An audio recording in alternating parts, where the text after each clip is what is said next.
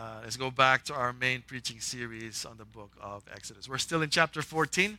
Uh, we started this chapter last week, and if you missed that, please watch the video. If you're trying to watch it on the internet, we have it available on our Facebook page. So our website and our YouTube channel is not yet updated. We are kind of short-handed when it comes to our uh, communication staff and the, the, the, techies up there. So uh, don't go to the, to YouTube or don't go to the website. Just go to the Facebook page. Uh, you'll see the, the sermons there. And so please take the time to watch them. Um, so last week we started taking up this uh, chapter 14, which is probably one of the most iconic, one of the most popular parts of the book of Exodus, let alone the whole Bible. So this is the chapter where the pinnacle, or sorry, where the miracle parting of the Red Sea took place. Everybody knows parting of the Red Sea. Seen it in movies, just like what I said last week preaching on Sunday school. Even non Christians know the parting of the Red Sea. It's that popular.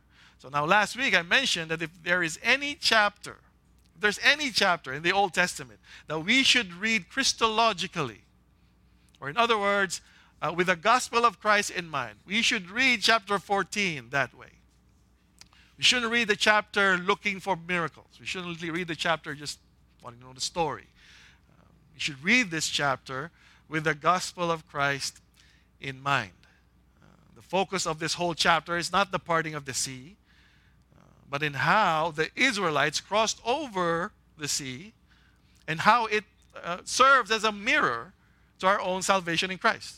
Uh, and so that's what I want you guys to see. Uh, so last week I mentioned that in reading this chapter Christologically, we can learn three things about our salvation one of which we already took up last week. First thing, this is one we took up last week. First thing about salvation that we can learn uh, in chapter 14 and the, in the crossing of the Red Sea is that salvation, being saved, is about getting out of something or being saved from something. Okay? You don't need salvation if you're safe. The reason why we need salvation is because we're not. Okay? So, first thing we learned last week. Uh, second thing we can learn and we're going to learn these next two things this morning. That salvation is about crossing over from death to life. Right? Salvation is about a crossing over. Uh, there's a change in scenery. Okay? And the third is salvation, uh, that we can learn about salvation uh, in the story of the crossing of the Red Sea, uh, is about how, uh, how you got cro- how you crossed over. Okay? If salvation is about being saved and being saved is about crossing over, how do we cross over? How do we get from one side to the other? So it's pretty much a mixture of the first two points, right? So, uh, in the context of the story, I mentioned that God, in His grace uh, and mercy, rescued the Israelites, physically rescued them, objectively rescued them from the bondage of slavery in Egypt. So, this means that the Israelites, in this part of the story that we're in, have made their exodus. They've left Egypt and they're on their way to the promised land, right? So we know from the narrative that the trip to the promised land does not start off well. Right? You know, we know that, right?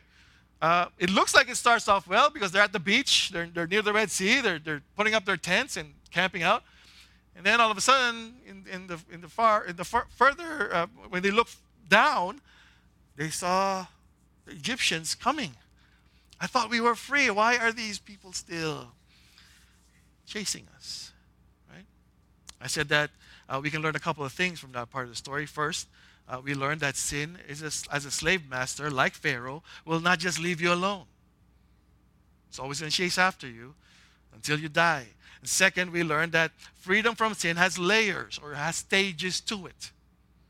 We're not, we weren't free from sin, so to speak, as far as its presence and power in us after you pray the Lord's Prayer. It doesn't free us from sin, although spiritually it enables you to be freed from sin, but we still all continue to sin after that, right? So there's these layers when it comes to freedom from sin. One of it is objective, and I said that the objective part was uh, accomplished by the Lord Jesus Christ when he died on the cross. That was the objective part. So we know by faith that's how we were freed. The subjective part is the hard part. That's in us, each and every one of us. Um, so the Israelites have been freed objectively from slavery uh, because their status has changed. They were before they were in chains, now they're not. They were under Pharaoh's rule, but now they're under God's rule. Before they were uh, in Egypt, now they're out of way, out of Egypt, on their way to the promised land. So objectively, God has freed them.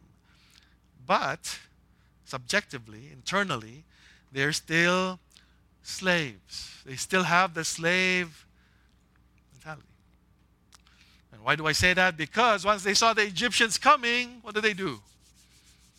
They reacted with fear and trembling, as if Pharaoh still had power over them, as if they were still in Egypt, as if they were still under Pharaoh's authority. And because of that remaining slave mentality in the Israelites, they panicked. And when they, what, what did they do when they panicked? They started turning against the true Savior, the one who actually saved them. And I mentioned last week that this is why people, Christians or not, have a hard time accept, uh, accepting corrections or rebukes. You all have a hard time with that because we still have internally idols. We still want to hold on to these idols and we are still enslaved by these idols. And when someone tries to take that idol away, what do we do? We fight for it. Like bulldogs. I have a bulldog, okay? Levi.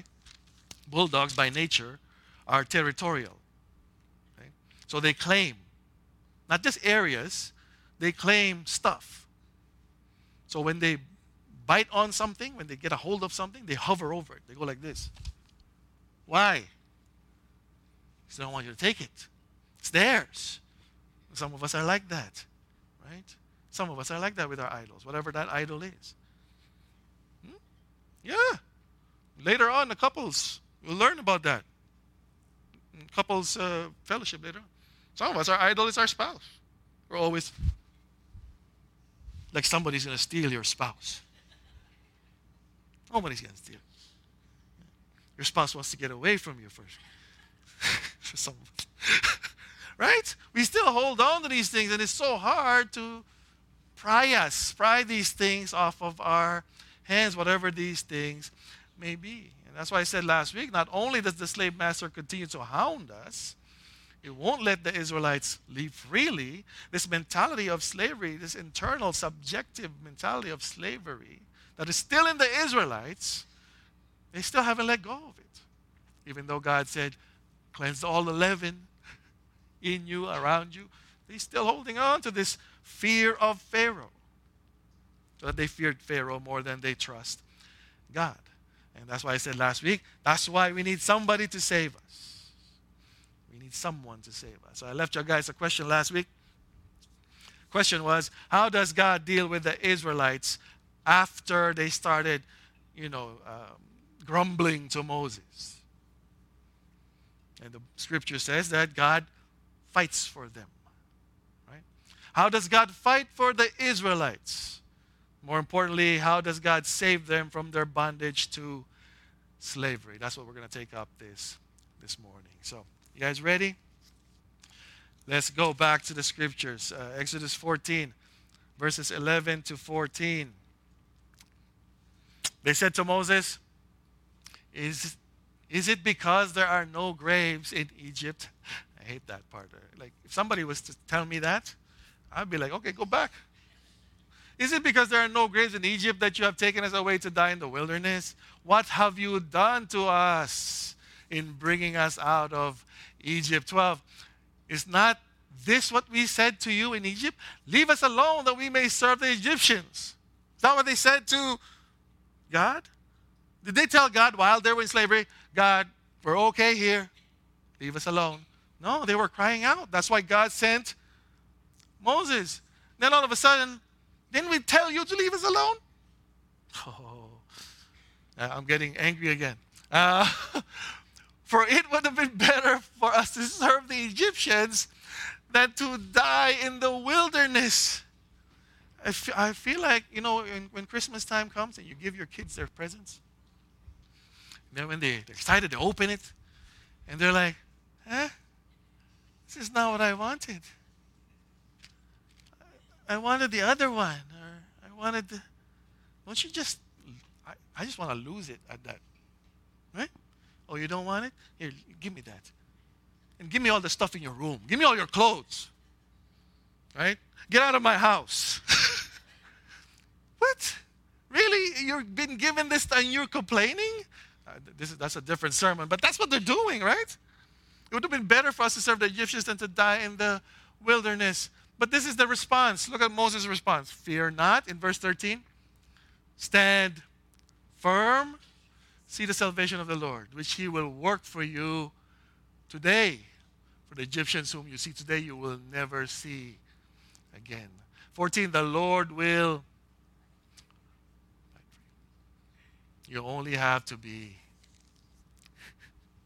I like that part too. I forgot my water. Can you grab? I'm just going to grab my water. You only have to be silent. Shut up and watch. Right? Shut up and watch. So, because of the slavery mentality, the, the, the, the sight of their former slave master still drove the people of Israel into panic. And when placed in a situation where they had no place to go, remember, behind them is Red, Red Sea. Or in front of them is the Red Sea, behind them that's coming after them is the Egyptians. Nowhere to go. When, when it's like that, the tendency for people, we, we see it in Adam and Eve, is what? Start pointing fingers. Oh, your fault, your fault, your fault. Right? Later on, couples, we're going to do this in couples later on. I think so. I think this is part of it. Because couples do this, right? Right? You, you spend money, both of you spend money. Then when you look at your budget and you're right? You're, you're way under, or sorry, way above budget. You start, uh, what did you do? What did you do? What, what, what did you, did you buy again? Did you, uh, you start pointing fingers. You start blaming somebody else for it. That's what the Egyptians are doing. Not the Egyptians, but the Israelites are doing here. They start blaming Moses, starting pointing back the finger to Moses and to God. Uh, but Moses, uh, I think by God's grace, re- replied or responded by, Fear not, stand firm see the salvation of the Lord. The Lord will fight for you. You only have to be silent. So, what can we learn from this part of the story? We're going to be hitting two birds with one stone here. So, we're going to be answering the question how does God fight for the Israelites? How does God begin to save the Israelites from their subjective internal bondage to slavery? That's number one. And second, we're going to see the third thing that we can learn from, or sorry, the second and the third thing that we can learn from this part of the story regarding salvation namely that salvation is a crossing over from death to life and how God accomplishes that. So, right now, the Israelites are about to experience death at the hands of the Egyptians. How does God save them? How does God cross them over? Okay? So, first thing I want you to know is, is that the salvation that God offers can only be accomplished by God alone. That's why He's the only one to offer it because he's the only one who can accomplish it. Right? Once again, Moses replied to the Israelites after they come to him in panic is for them to not fear. Stand firm. See, watch what God will do for them. That's the hardest thing to do, isn't it? When you know that there's a lot of stuff to do, we, it's hard to stand firm. It's hard to just just stay. We do this all the time when we go to shopping, when we go to the outlet malls, right? Okay, we're going to meet back here in an hour, the food court. So whoever goes there first, you're supposed to stay there.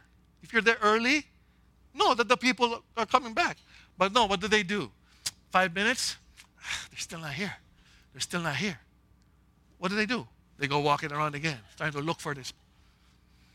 Right? And you go to the food court, they're, oh, they're not here. Maybe I, sh- I should just wait? No, I should look for them. It's so hard to stand, just stay still, right? That's why a lot of parents, what they do to their kids is what? Go to the corner. Stand still in the corner. Because it's so hard for us to stay still because we're so, we get so anxious. We panic. We get so anxious. We, we, we think that by walking around or by doing something, you'll solve the problem. Sometimes, and God says, no, sometimes you just gotta, you gotta chill. Stand firm. Stay still. Watch and see. Um, the Israelites couldn't do that. They, they feel like they needed to run. They feel like they needed to be somewhere else. And so they panicked. Uh, you, anybody here had a panic attack before? Or anxiety attack? I remember one time uh, I had a panic attack. It was the, uh, the night before we were going to go to the Philippines for a mission trip. The one that we went to. Uh, yeah, that one. I was sitting, we were living in Caledonia, the, uh, the condos there.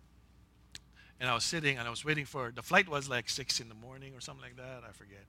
Um, but it was 2 in the morning and I couldn't sleep.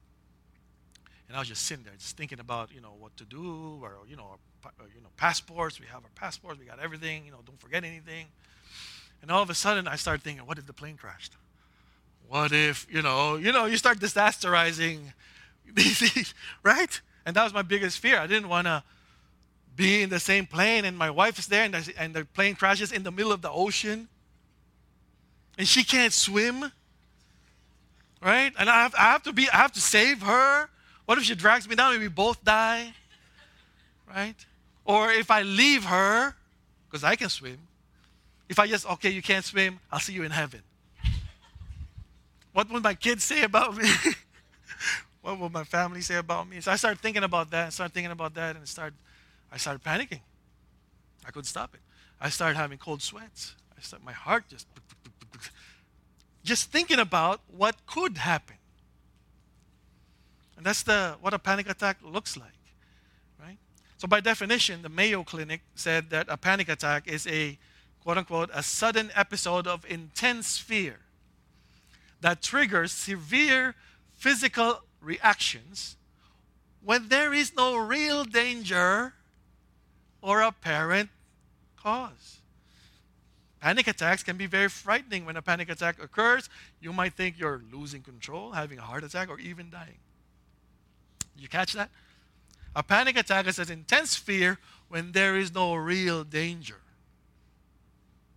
or apparent cause. Now, let's put that definition in the context of the Israelites. Is there a real danger that caused them to panic? Yes, there was. So, was it okay for them to react this way? it's no, yeah, it's normal it's not a trick question. I'm going to try to trick you.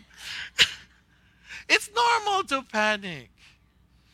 On the other hand, spiritually speaking, is it normal to panic? Remember, we're supposed to be reading this Christologically. So let me put it this way.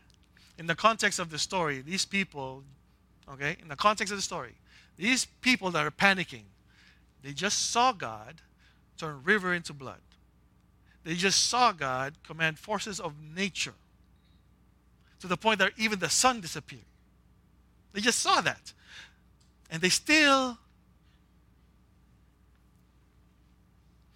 What about in my context? Was there a real danger in flying 13, 14 hours to the Philippines? Even though air travel is the safest way to travel, there's still some danger there's still a possibility that it could crash. We could all die. And I have to decide should I save my wife or not? Right? There's still that. But listen, and this is where I want you guys to. When we read Christologically, this is what you do. What does the Bible say about that? Didn't God say in His Word that if I have faith in Christ, even though I die physically, that won't be the end of me. That in Christ I will live again. Isn't that what it is? Isn't that isn't that true? Isn't that beyond reality, beyond our reality? Isn't that the absolute truth for Christians? So let me ask you again. Is there real danger?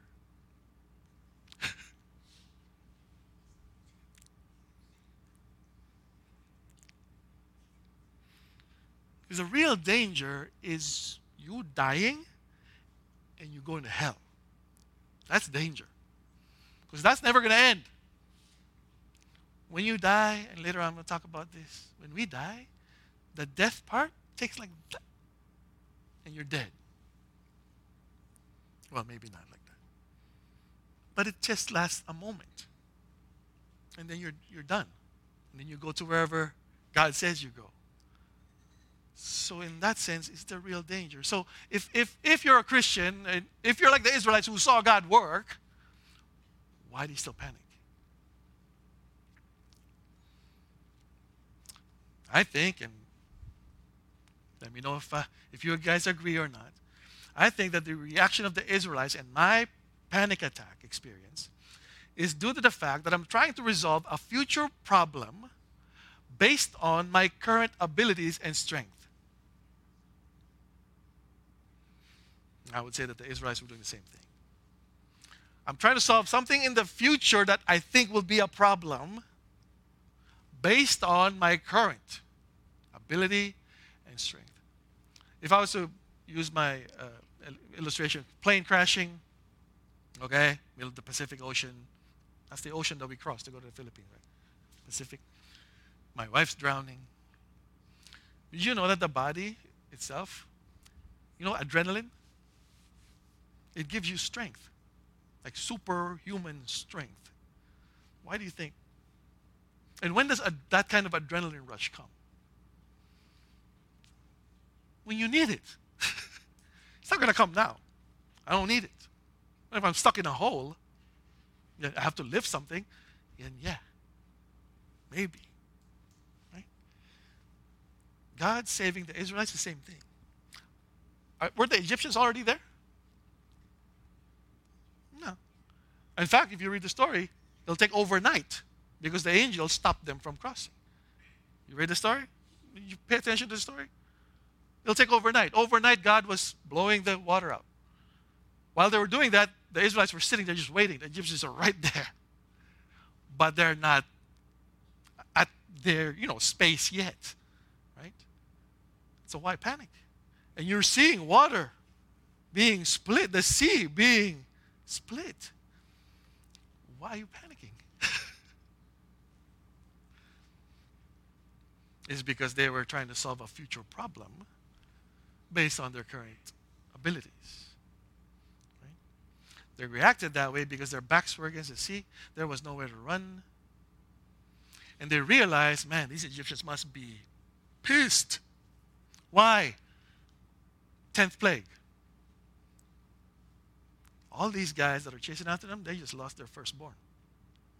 How would you be? How angry would you be if you just lost your firstborn?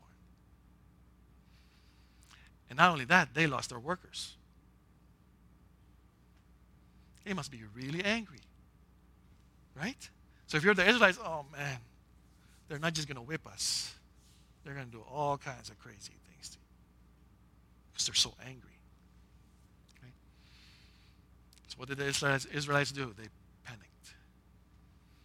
But Moses tells them, don't worry. Be happy. Don't worry. Stand still. Watch how God will save you. And isn't that what it means to be saved by grace? Don't worry. Stand still. Trust in the salvation of the Lord.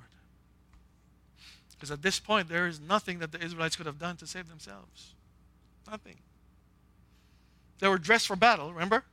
Dressed for battle, they left Egypt. They were dressed for battle, but they weren't trained for battle. Not yet, at least.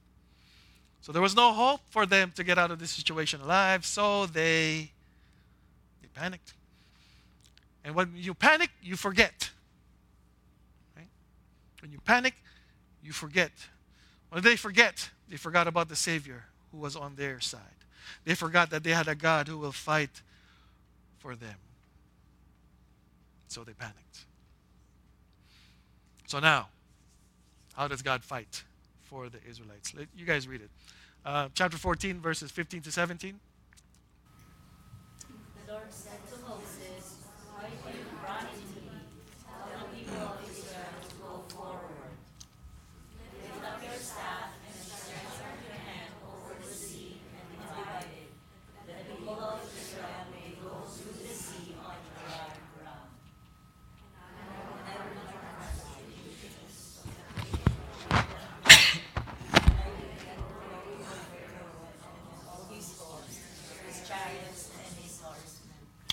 Read uh, verse 21 to 30.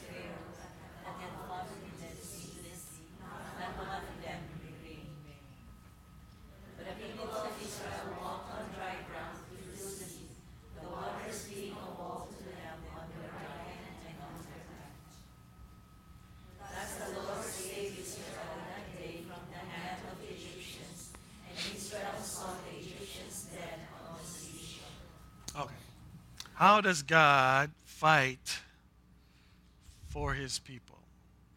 Easy answer is to say, well, God parted the sea with his great power.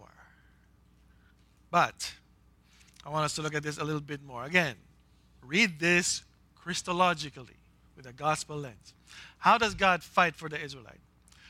First, think about how both the Israelites and the Egyptians ended up crossing the sea. You read it, right?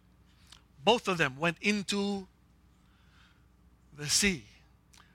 How come it was only the Israelites that made it across? But the Egyptians, the sea came back at them. What was the difference? What saved the Israelites from the waters of the Red Sea? I want to offer to you two answers to this question. First, the Israelites had a mediator. Second, they had faith in the God of their mediator. Okay? How did the Christ what, what's the what's the difference between the crossing of the sea from the Egyptians and the Israelites? The Israelites had a mediator and they believed in the God of their mediator.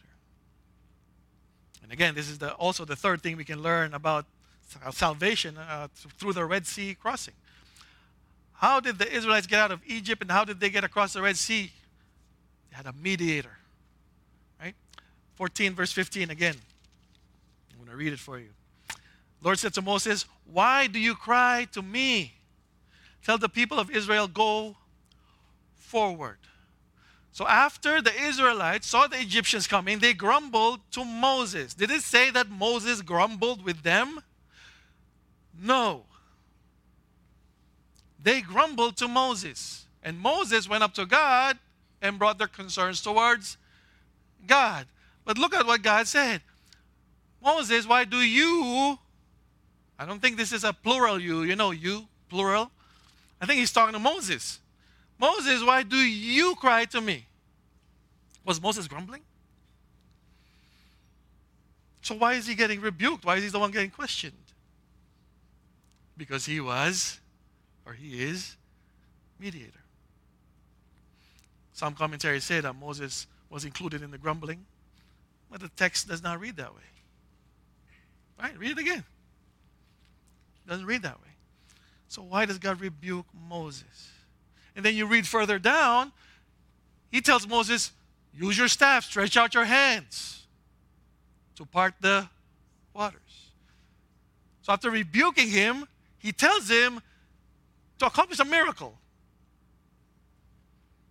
so that the sea would be divided, so that the people of Israel could be saved, and so that the Egyptian army could be defeated. Why, why Moses? How did the Israelites get across and the Egyptians didn't? Because they had a mediator. A mediator, in the biblical sense, is someone that can fully identify with both God and man. Are you, are you, I think you know where I'm going with this. Right? That's the mediator. Right? Moses was that for the Israelites, in that he was the one who represented man to God and then God to, to man. The Egyptians didn't have that. That's why they didn't make it across the Red Sea. Were there any Egyptians in the covenant nation of Israel that made it across the Red Sea? Yes. Why? Because they're part of the covenant. And the covenant has a mediator. Right? In the same way, Christians, okay, those of us who are Christians here, we're not saved by our own merit. We're not saved because we believed. I'm going to get to that later on we're saved through the merit of a mediator. Someone who represented us and our sins on the cross, and at the same time represented God's perfect sacrifice to pay for the penalty of our sins. So without Christ, there would be no crossing over death to life. Right? And also, notice in the story, Moses, God told Moses, spread out your hands, use your staff, so that the waters will part so that the people can be saved. Right? But also, look, God said, Moses, stretch out your hand so the sea will come back.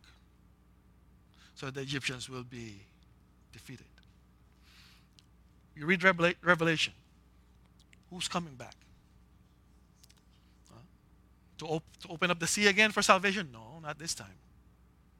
When he comes back again, when the Lord Jesus comes back again, he's coming back as a, a war general to finally defeat the opponents, trying finally defeat evil, and put an end to it once and for all, physically, objectively. That's what Moses is representing here. He saved, he also judged. So even though both the Israelites and the Egyptian army crossed, only the Israelites were saved from the waters of the Red Sea. Why? First, because the Israelites had a mediator. Second, the Israelites were able to cross because they believed in the God of the mediator. They believed in the God of the mediator. Again, uh, chapter 14, 30 and 31. Thus the Lord saved Israel. The Lord saved Israel, not Moses.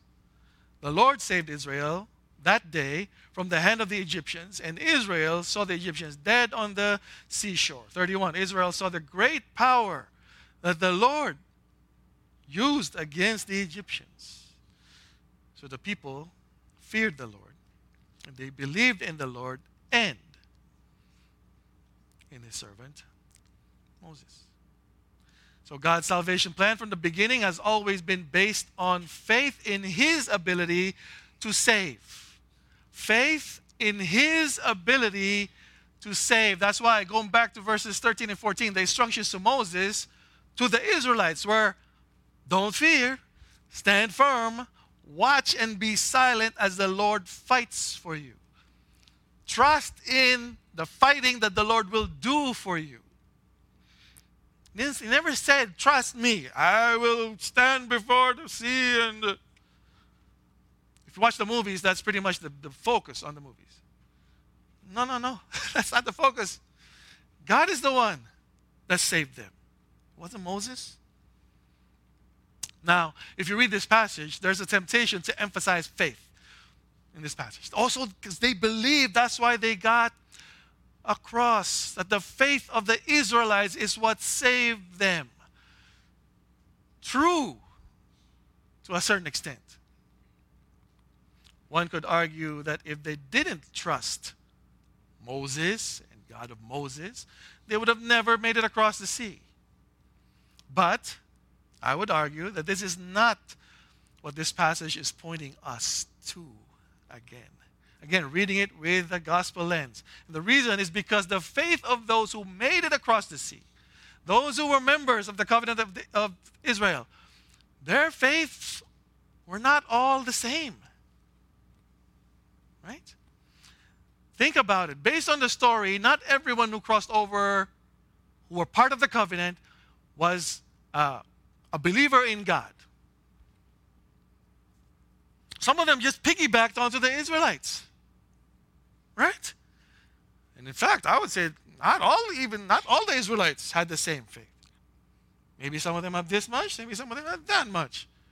But not all of them had the same faith. So who what determines what?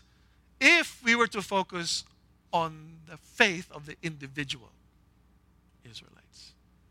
How did they get saved if they all had different levels of like different levels of faith right here, right now.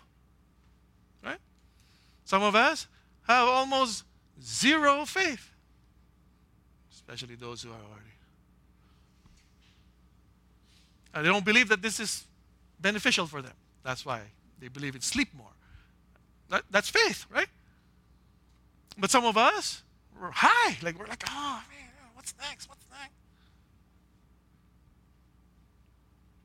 and if you can remember, some of the people in the in the covenant of Israel, the nation that crossed over the sea, some of them were foreigners. Remember, they had to get circumcised to become part of that. So, how, do you think they had the faith in God? Same faith. No, but they did have some faith for them to cross, right? But if you were to emphasize, again, if you were to read this passage with an emphasis on the faith of the individuals who were included in that covenant nation, then we would have to ask the question, right? Did they all have the same level of faith? No. So Keller pointed out, Tim Keller, the author of the book, right? Keller pointed out the crossing of the sea on dry ground must have some kind of must be some kind of experience. If you put yourself in their situation, have you been on a cruise? Have you been in, on a beach? Right? You know, in a beach, uh, when you can still see the bottom, like if it's still blue, it's still okay. It's not that deep. You can still walk. Some of us snorkel. Right? But when it starts to turn black, it's deep. That's deep. We don't want to go there. I'm scared. I'm, if I just look down on it, it looks scary. Imagine being in, in, in, in, the front of the Red Sea, looking, down, looking at it, and then you see the water starting to pile up, pile up, pile up on one side. And it was, it was high. I was watching this uh, documentary on Typhoon Haiyan when they had a storm surge come, when the wave came in. Wave was like 20, 20 feet high. Came in. It came in quick, right? Think about that. Think about what kind of fear, and some people are afraid of water, right? What kind of fear must you have to, to cross through? You know this is the sea, and you, nothing is holding, there's no, there's no walls, right? The water is just on their left and on their right. So you're crossing. Some of us are probably crossing. Ah, ah, ah, that's nothing. God did this. God's going to hold it up. No problem. Some of us are probably, man, my wife better, you know, better swim quick. If, if this falls, I'm not gonna, I'm just gonna start running. Some of them must be scared. And it is scary if you think about it. Right? The, the way they portrayed in the movies, like in The Prince of Egypt, there were whales swimming do, you, do you see that part of the movie? That must be scary, having a wall of water surrounding you. And there's, again, nowhere to go. if ever that thing falls, they're dead, they're done. Right? So some would cross with confidence, others would be scared to death. So emphasizing the faith of the Israelites at that point as the source of their salvation would be missing the point. Keller once again said that it was not the quality of the faith of the people that crossed that saved them. It was the object of their faith that saved them. It wasn't the quality, it was the object of the faith that saved them. In contrast, the object of the Egyptians' faith was Pharaoh. They believed in Pharaoh, followed him, even to death. The Israelites, even though some of them have faith, some of them have mustard seed faith, some of them had big faith, the object of the faith is what kept them crossing, even though they were scared. Right? And that's the same for us again. Uh, not everybody here has the same level of faith. Not everybody here can just say, yeah, I can do all things. Some of us have anxiety issues. Some of us have, right? But ultimately, it's not up to that even. But where is that anchored to? Right? So my illustration would be um, if, if you go rock climbing or you know with no rope or even using a rope, where should your confidence be on? The rope? Some of us, the you know, our, our the strength of our fingers, right? Let's be confident in that. We've got to work that out. Well, what's preventing you from falling, really? The mountain, the rock. Think about it. If you had a rope and you're dangling and you're climbing up this rock, and then you see a tree branch sticking out of the rock. Oh, tree branch. Okay, let me put my rope on that. You think that'll hold you? Maybe for a little while. But really, no, you, you secure it onto something sturdy, something that won't move, something that will carry your weight and the weight of those behind you. You have to, otherwise, it's a useless rope. People who rock climb, before they step, sometimes they step on little two inch pieces of rock. Before they even step, before they even grab, they make sure that that thing is stable, that it's not slippery. Why? Because if that gives, then you're dead. It's that simple. The object of the faith of the Israelite is what saved them. The Lord saved the Israelites, not their faith. Because we all have different faith. We all have different levels of. So therefore, if you put it in our context, the more you know God, the more you know where to grab onto, the more you know that He's solid, that He's He won't budge. The more you know Him through the Lord Jesus Christ, the more faith is strengthened. Right? It's not about working out. I know it says in the Bible, work out your faith with obedience. Work out your salvation with obedience. But in obedience, isn't that an exercise of faith as well? And in faith, what are you anchoring your faith to? Is it the work? Is it your skill? Is it money? Is, what is it? If it's not God, it's going to fail. You're going to fall. It has to be God. The anchor has to be strong enough. When it comes to our salvation, there's nobody stronger. There's nobody who can hold us other than God through the Lord Jesus Christ. Nobody else. Right? So the more we live out his command to make disciples of all nations, then see him work his salvation in the lives of those we preach and teach the gospel to, the more faith is strengthened. And I, have said this over and over again during uh, the course of my years here. When I went to missions, uh, to a mission trip, I, ne- I never really want to go. I'm the biggest diva when it comes to these things. I want to have a nice washroom. My toilet has to be clean and flushing. I can't just eat any food. It has to be prepared by somebody I know and has to look good. I'm the biggest diva when it comes to that. To the point where I asked the young people that I went to uh, back then, even before we left, I'm like, okay, when we go to those places where they serve you their food, sit beside me. So if I don't want to eat it, I just pass it to you. Because it's rude to do that because like, they have no money, right? So you, whatever they give to you, you have to eat it. But sometimes they give to you like they, they serve it as pork, it's boiled pork. And it had hair on the pork. And I'm like, I can't, I can't do it. Right? There's hair on it. I can't do it. I had, uh, I think it was Aiden or Addison with me. I'm like, yo, can you, or John C, yo, please, because I don't want to be rude, right? But what, what is it that made me go? And this is what I told my son too, because my son, I was tell, uh, asking him to go, he didn't want to go. Is Eli. What made me go was I wanted to see how God works in person, like live in the lives of people. I wanted to see that. And we did see it. Right? I wanted to see that. I wanted to see people change. I wanted to see people helped. I wanted to see children come to Christ. I wanted to see that. So was it worth we were talking about this at Sunday school. Was the cost worth the benefit? Yes. Hospitals, I hate going to hospitals. Hate it.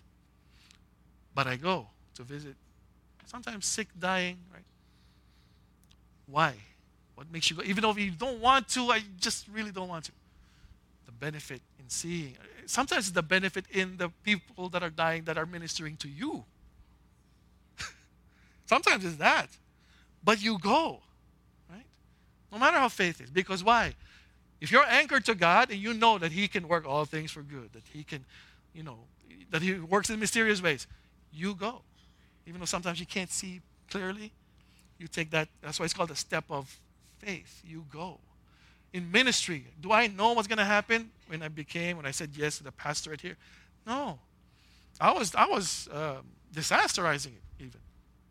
Right? I was thinking, okay, if half the people left, then we could sell the building and just move to a smaller. and if half the people left again, then we could just stop church and we can just go our different ways. That's how I was thinking.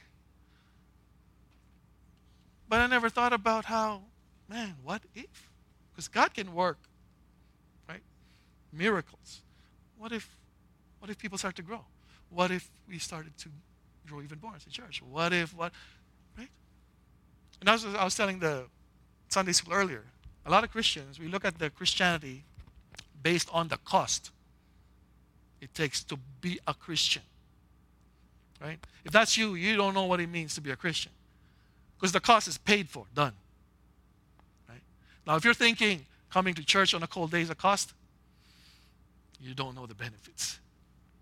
If you're thinking sleeping early on a Saturday, so when I come to church on Sunday, I'm wide awake, you don't know the benefits. Either you don't know the benefits or you don't believe that there will be benefits. But there is. And you take that step of faith to see it. That's what the Israelites did. Their faith was anchored on something or someone who is more powerful than they have ever seen. Faith is solid, so they crossed. Again, God's ultimate plan of salvation, salvation is to restore us back to Himself. And it all begins with the planting and growing of the seed of faith the hearts of those who will believe through the gospel. So they crossed. And so we cross.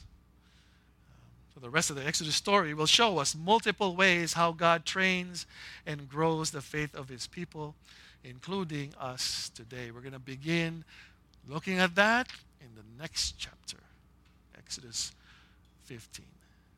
But I want to, I want to leave you with that, okay? Uh, if there is something that you're putting off that you know God's been calling you to do, where is your faith anchored in? Is it in your abilities Maybe that's why you're panicking. Is it in your resources? Maybe that's why you're panicking. Is it in your current situation? Maybe that's why you're panicking. Because your situation is not going to get to the perfect level before you can say, I can start serving God now. It's never going to get to that. Something always comes up for you to, to not serve God. Take that step of faith. Right? Anchor that faith to God, actually, to God, through Jesus Christ. Nothing else can hold you but that. Amen. Let's pray. The Lord bless you and keep